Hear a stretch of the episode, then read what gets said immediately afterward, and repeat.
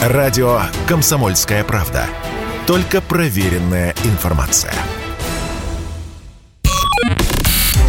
Передача данных. Здравствуйте, друзья! В эфире передача данных у микрофона Мария Баченина. И сегодня мы собрались подвести научные итоги 2022 года. В гостях у меня научный редактор канала «Наука» Иван Семенов. Иван, здравствуйте и добро пожаловать. Здравствуйте, спасибо, что пригласили. Я предлагаю начать с космоса. Мы все очень любим космос, и каждый раз он преподносит нам какие-то сюрпризы. У нас э, несколько интересных новостей за этот год, сенсационных по космосу. Но самым замечательным, наверное, является запуск и начало работы телескопа Джеймс Уэбб. Вот, потому что очень много лет ждали запуска этого телескопа. Это один из самых дорогих приборов, который вообще есть у человечества сейчас. А, и то, что он э, долетел туда, куда летел, раскрылся, начал работать и уже там кое-что обнаруживал в инфракрасном диапазоне, это очень интересно. Слушайте, а вот э, ну, до этого летал Хаббл. Чем же Веб лучше-то? А он э, не лучше, он просто другой. А, как мы, наверное, догадываемся, каждый телескоп, он работает в своем диапазоне. Да? Ну вот можно взять, купить в магазине такой бытовой телескоп, который просто для интереса люди, любители покупают, да, он будет работать в диапазоне видимого, видимого света. А есть еще в электромагнитном диапазоне, в котором мы наблюдаем Вселенную, есть еще другие всякие диапазоны. А вот Джеймс Уэбб, он а, первый околоземный телескоп, который начал работать в инфракрасном диапазоне. А понимаете, что такое инфракрасное, да, лучи? Это тепло он как бы принимает тепло, идущее от а, дальних космических объектов. И это очень интересно, потому что именно в инфракрасном диапазоне мы фиксируем наиболее далекие объекты во Вселенной а, за 10 и более миллиардов световых лет от нас находящиеся. То есть свет от них шел больше 10 миллиардов лет. Представляете? То есть он видит Вселенную такой, какой она была в самые свои юные так сказать, годы. А, вот. Ну, понимаете, да, если свет летел больше 10 миллиардов лет, то он показывает нам то, что было 10 миллиардов лет назад. Это понятно, что мы видим прошлое благодаря таким вещам. Но вы уже упомянули, что он там что-то высмотрел, что, собственно, стало практически сенсацией. Можно ли уточнить для наших слушателей, что именно? Да, конечно, конечно. Вот. А, значит, вот когда был большой взрыв, после этого были так называемые темные века. А когда Вселенная была непроницаема для вообще электромагнитного излучения. А вот после этого сформировались молодые галактики, первые галактики. Вот. И их-то мы сейчас наблюдаем на очень огромном расстоянии от нас э, в инфракрасном диапазоне. И замечательно то, что этих молодых галактик оказалось э, очень много, и они оказались гораздо более развиты и сформированы, чем предполагалось прогнозами ученых. И придется э, такую стандартную модель космологии, видимо, немножко управлять уже даже по первым месяцам работы Джеймса Уэбба. Что же будет, когда он осмотрит всю Вселенную а, досконально и соберет еще больше данных. Вот это, это очень интересно. Скажите мне, Иван, а можем ли мы благодаря Джеймсу Уэббу дойти до жизни такой, что пересмотрим теорию Большого Взрыва? Не, не можем. Ну, слава а, богу. Это все-таки, все-таки, все-таки в большой, большой взрыв он все-таки не заглядывает. А, нет, скажем так, ну, понимаете, как косвенно, наверное, могут быть какие-то поправки, именно потому, что, вот, например, молодых галактик оказалось больше, чем мы это предполагали. Но заглянуть внутрь большого взрыва, конечно, ни один из наших приборов не может, а, ну, кроме разве что, ну, вообще, наверное, может потому что есть реликтовое излучение, да, и есть его возможная поляризация. И если мы обнаружим определенные моды поляризации а в реликтовом излучении, то тогда мы можем утверждать, что кроме Большого взрыва был еще и инфляционный этап развития Вселенной. Да. Вот. Ну, вообще, ну, как-то косвенно с помощью телескопа, в том числе с помощью этого, можно что-то пересмотреть.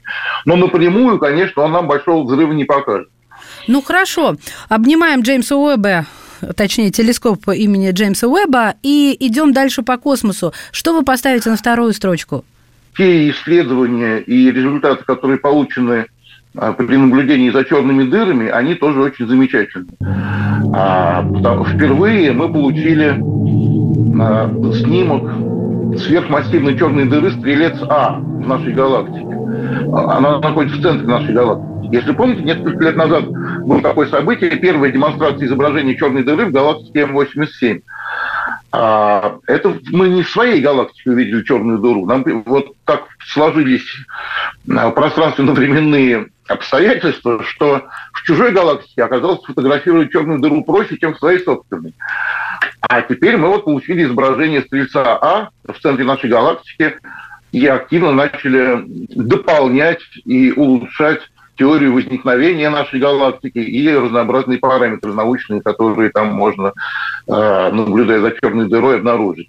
Иван, я уверена, что сейчас вот. многие слушатели вспомнили а, все те картинки, которые так или иначе видели в интернете, которые изображают черную дыру.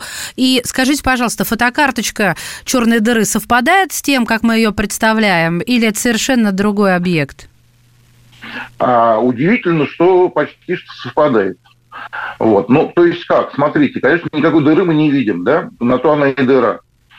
Мы видим э, излучение раскаленной материи, которая, вращаясь, поглощается черной дырой, падая на нее, очень сильно ускоряется, очень сильно разогревается, и еще всякие гравитационные там события происходят. Так что свет может буквально обогнуть черную дыру из-за ее гигантской гравитации. И мы можем увидеть не только то, что перед черной дырой и вокруг нее, а можем увидеть даже то, что за ней находится. Да так вот, что? Э, гравитационное воздействие черной дыры таково, что оно позволяет какой-то части электромагнитного излучения, ну, то есть из световых волн и радиоволн, э, обогнуть эту самую дыру и показать, что находится за ней. И что там? Там э, тоже вещество, которое, разогреваясь, падает на черную дыру. То есть вот, все так светится, как на картинках, по-новогоднему красиво и э, кругло получается. Нет, ну почему по-новогоднему красиво и кругло, да. Ну, но эти изображения, у нас с вами, к сожалению, радио не цветное, поэтому мы не можем сейчас нашим слушателям показать дыру. Но они легко могут найти в интернете эти фотографии, их полно.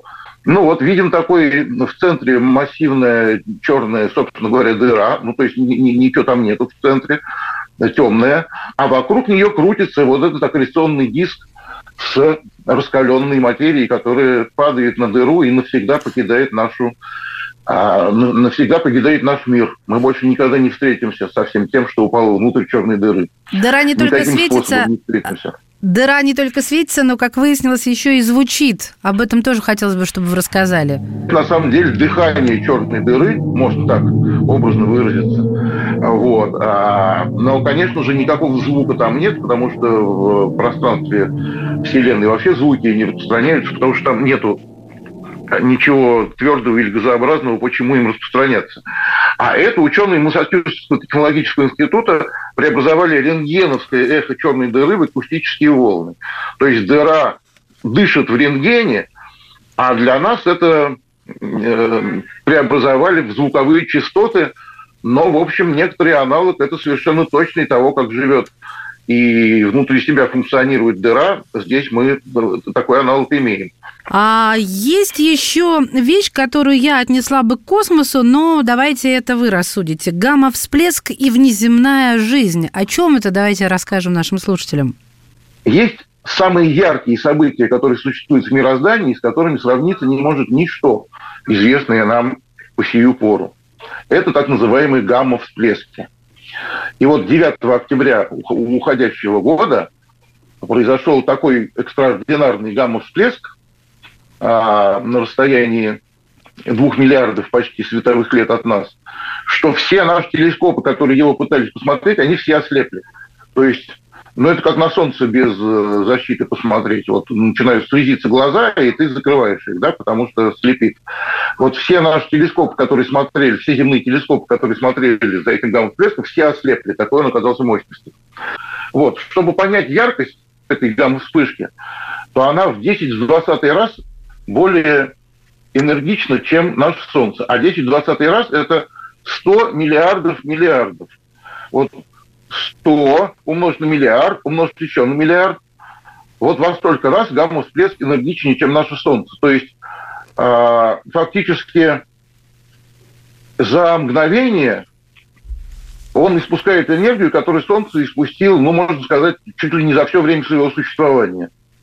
Вот такая вот штука. Гамма-всплески возникают в результате, в результате гибели массивных звезд, когда массивная звезда развивается, развивается, развивается, они живут очень коротко, эти массивные звезды, около них не может быть никаких систем, ну, планет систем могут быть, никакой жизни не может быть, потому что они очень коротко живут, они живут всего-навсего сотни миллионов лет. Вот, когда у нее выгорает термоядерное топливо внутри, а, она начинает пухнуть.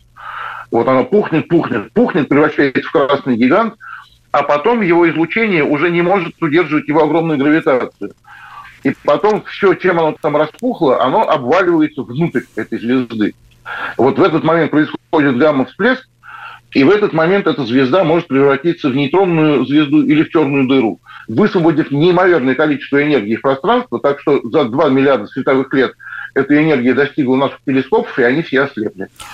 А почему? Вот. Но сейчас они обратно уже починились, сейчас они уже все смотрят. Мы прервемся буквально на несколько мгновений и вернемся к научным итогам 2022 года. В гостях в передаче данных сегодня научный редактор канала «Наука» Иван Семенов.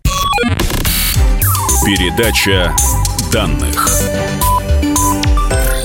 И снова здравствуйте. Это передача данных. В студии Мария Баченина. Сегодня подводим научные итоги 2022 года. В гостях научный редактор канала «Наука» Иван Семенов. С космосом разобрались. Теперь предлагаю поговорить э, о компьютеризации. Значит, создали в Соединенных Штатах суперкомпьютер «Франкер», который достиг производительности в 1,1 экзофлопса. То есть это 10 в 15 степени он делает вычислений в секунду. Вот. Так, это, это надо конечно, осознать. поразительный результат. Да, но, но тут вот можно по такому сравнению понять, что если сложить 7 самых мощных суперкомпьютеров, которые до сих пор были на Земле, ну, некоторые говорят 5, некоторые говорят 7, ну, даже 5 достаточно.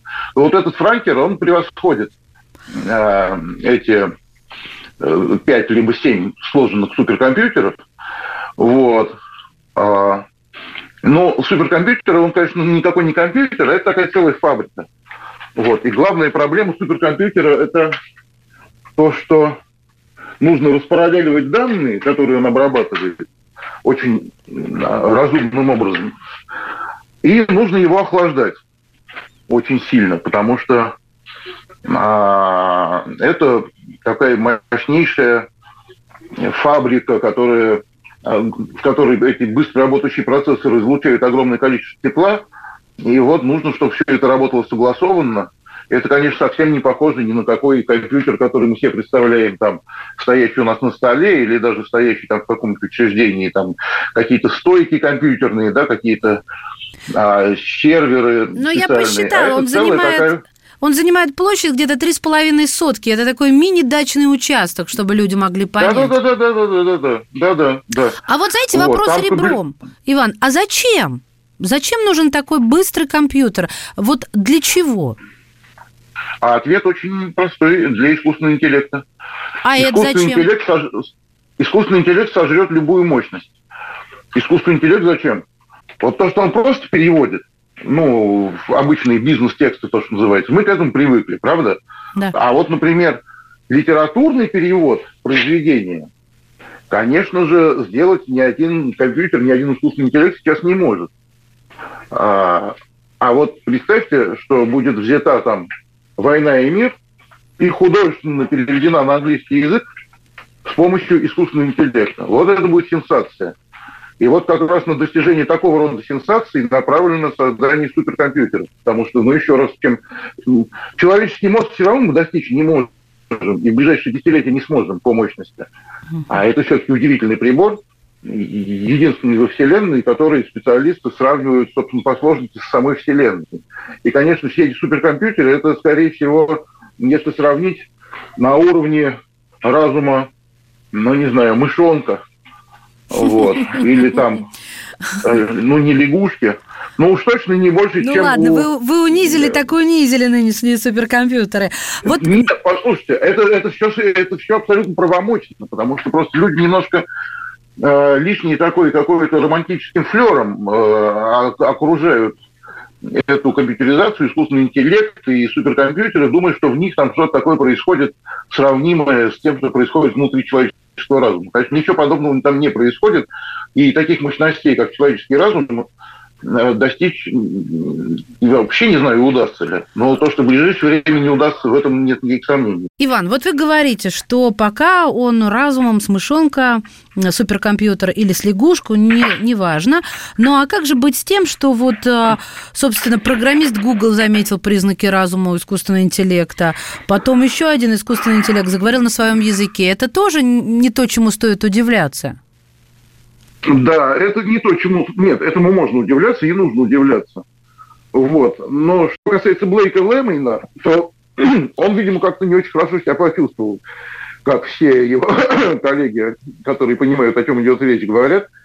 Ну, потому что представлять себе искусственный интеллект, обладающий сознанием, ну, это фантастика и даже такая не очень, я бы сказал, научная. Потому что искусственный интеллект обладает только тем, чем его наделяют люди. Это очень сложный и очень интересно работающий, совершенно по другим принципам сделанный, но все-таки компьютер. Вот. Давайте для слушателей скажу, что Блейк Лемон – это инженер по программному обеспечению в Гугле, который, собственно, и заметил, и высказался, что у него было впечатление, что он говорит с ребенком 7 или 8 лет, который по какой-то причине оказался знатоком физики. То есть вы в это не верите, просто у него температура поднялась? Загриповал человек? Вряд ли он и сам в это верит. Я не знаю, мне кажется, то ли он это сделал потому что пиара какого-то захотел вокруг себя, но он, правда, добился того, что его отстранили от работы, вот, но зато он стал известен всему миру. Вот. Ну, понятно, что любой компьютер – это просто набор вычислений из нулей и единиц, которые происходят с какой-то скоростью в каких-то направлениях. Вот, там сознанию там спрятаться негде, понимаете, какая штука. Ага. А, у него могут быть какие-то внутренние циклы свои там рассуждений, выводов логических и каких-то доказательств. Все это может быть. Но сознание – это скорее явление философское, чем а, научное. Вот что такое сознание? Да? Вот у меня собака, у нее сознание или не сознание? На уровне трехлетнего ребенка. Я вот в это свято верю. Они мне напоминают ну, исключительно два-три года. Минуточку, не, минуточку, не, минуточку, Мария. Смотрите, давайте не будем путать. Одно дело интеллект, на уровне такого-то стальки-то летнего ребенка. Интеллект – это одно. Это понятно.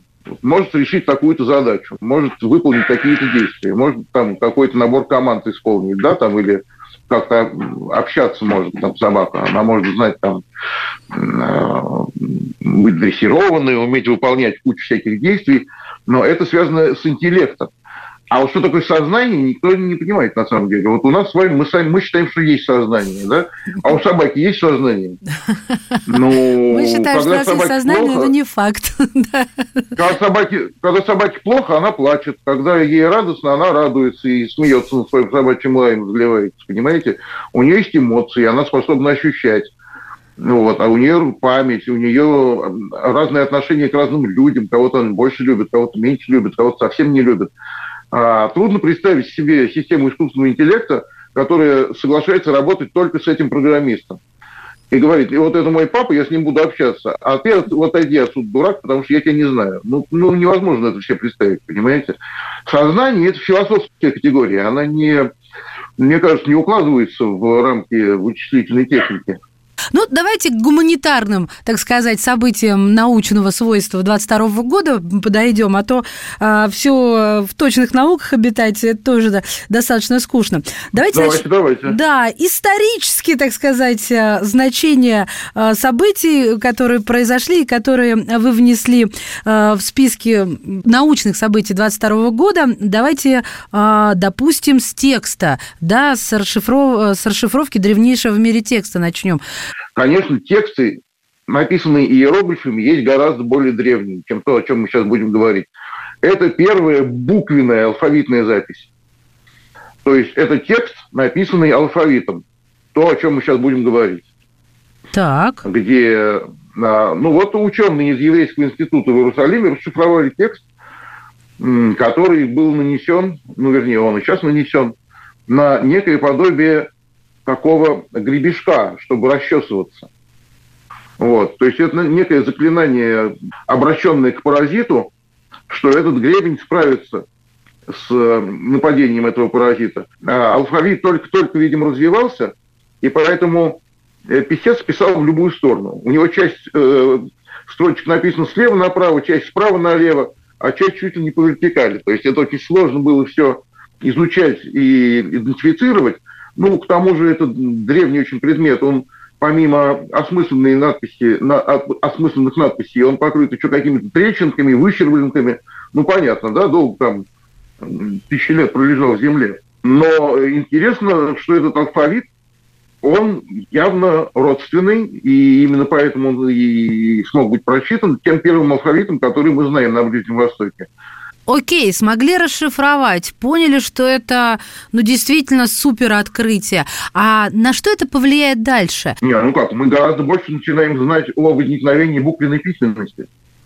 Мы же э, только предполагать можем, как буквенная письменность возникла. Она возникла из иероглифов. Но как это происходило, когда это происходило, когда первые алфавиты появились и начали люди пользоваться алфавитами именно, а не иероглифами, это все еще пока загадка. Но вот теперь эта загадка отодвинута к э, периоду там, примерно 1700 лет до нашей эры. То есть 1700 лет до нашей эры алфавит уже существовал. И это очень существенный результат, который меняет всякие представления историков о развитии письменности на нашей планете у людей. Иван, спасибо вам огромное. Очень интересно, а главное, воодушевляет. Особенно, конечно же, не знаю, вот давайте я вас спрошу. Ваша какая любимая новость? Ну, знаете, вот есть новость, которую мы с вами не обсудили. Это те подступы к новой физике, которые появились в 2022 году. А, физика у нас, э, физика элементарных частиц описывается такой штукой, которая называется стандартная модель. Мы твердо знаем, что эта стандартная модель не полна в ней есть несколько нестыковок, как внутренних, так и нестыковок с э, наблюдениями нашими. И вот было несколько таких очень сложно описываемых событий в 2022 году, которые нас немножко подводят к тому, что будет пересмотрена эта наша стандартная модель, и будет она улучшена и мы станем лучше понимать устройство мира, в котором мы живем. Научный редактор канала «Наука» Иван Семенов был сегодня в передаче данных. Спасибо. Передача данных.